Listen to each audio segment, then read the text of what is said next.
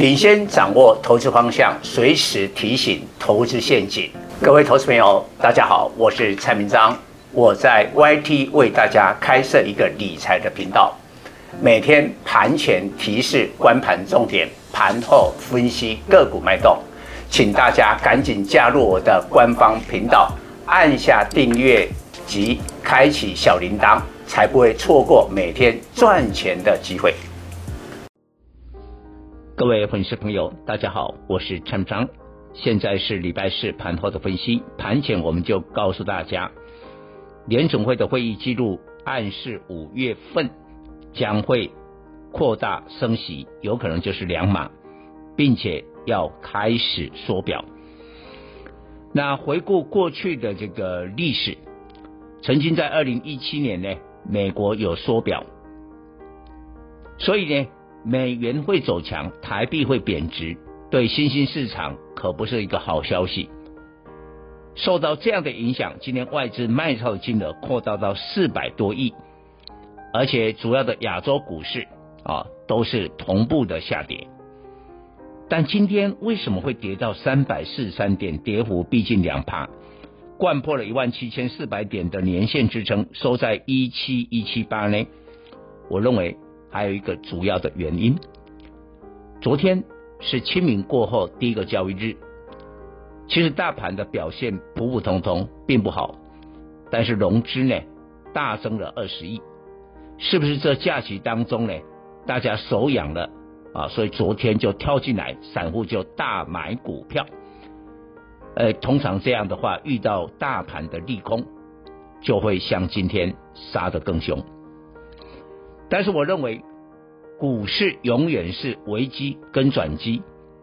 那厉害的人就是危机之前他就避开了，但是呢，股票跌得够深的时候，他就认为是转机，他就逢低进场。香菜总就告诉我的会员，我们避开了低季。到目前，台北股市今年以来下跌的危机，我的会员早在去年的十二月，就差不多年底的时候，我们就降低持股，而且我耳提面命，我领先市场，告诉大家很多的电子股不能碰。所以，我们当时我们的电子股的部位一直在降，降到几乎零，而且中间还偶尔去放空一些高估的电子，赚了一些差价。到现在，我们的电子股呢，非常的少，而且一出手，大概就是赚钱的股票，因为蔡总掌握了产业的景气。其实我们来看，通货膨胀的隐忧，都已经反映在终端的需求开始呢低迷了。手机、PC、面板等等很多消费的电子，现在终端需求都有问题。好，那厂商在过去的这个扩大的生产，现在库存太高，未来会削价竞争，会砍单。你不要去买股票，买到被人家砍单的个股。你说手机，你不相信，你去看做 PA 的这个宏杰科，三月的营收 Y O Y 减掉了将近五十趴。做这个射频里面滤波器的景德也是衰退了将近五十趴。联发科虽然配息配到台股的配息网配了七十三块，殖率那么高，但它是做手机晶片的，首当其冲，股价不断的破底，今天大跌三十二块，来到八五零，这就是答案，这就是答案。但我认为啊、哦，现在在一个。疫情即将解封，我想到了下半年各国都会放松了，所以新的工作形态就出现了，可能就一半的时间待在家里，一半的时间到公司上班。但是你过去两年你的手机、笔电还有 PC 都已经该买的都买了，这部分的需求不会再增加，所以人家砍单。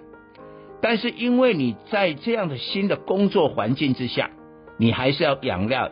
仰赖资料中心，因为那个数据的数量越来越多，数据中心里面的伺服器，我觉得这个相关的，比如说像散热的这个模组，就是一个机会。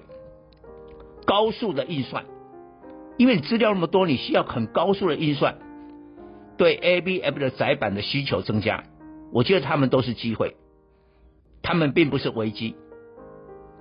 那非电子这一块，你看今天的金融也也算是还 OK。钢铁的话，是因为大盘后来跌了下来，才被影响到，但整体的这个第二季的需求，钢铁也是 OK 的。那你认为最后台湾会不会跟进国际来解封？会啊，会解封啊。航空股还是有机会啊。观光股的话，说不定未来是一个大的黑马。我建议你要从这个角度啊，不是说看今天的股票跌了三百多点啊，你就完全的悲观，不是这样。但最后告诉大家，还是有跌升反弹的机会，但可能要等到下礼拜一，美国公布了三月的 CPI，预计是会八趴以上，再创四十年的高点。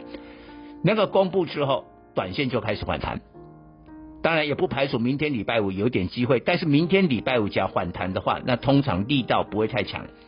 我讲的是比较强的力道，会在美国公布了 CPI 之后。最后提醒大家，蔡总只有在这个频道，我没有奈的这个群主，我没有聊天室，哦，你不要进去了，那个都是假冒蔡总，你不要被受骗。我也没有啊，这个去出书啊，哦，所以呢，我们真正的服务只有在这个地方，还有就是合法的投顾。哦，万宝投顾是合法登记在案的，要加入会员也只能找万宝投顾。以上报告。本公司与所推荐分析之个别有价证券无不当之财务利益关系。本节目资料仅供参考，投资人应独立判断、审慎评估并自负投资风险。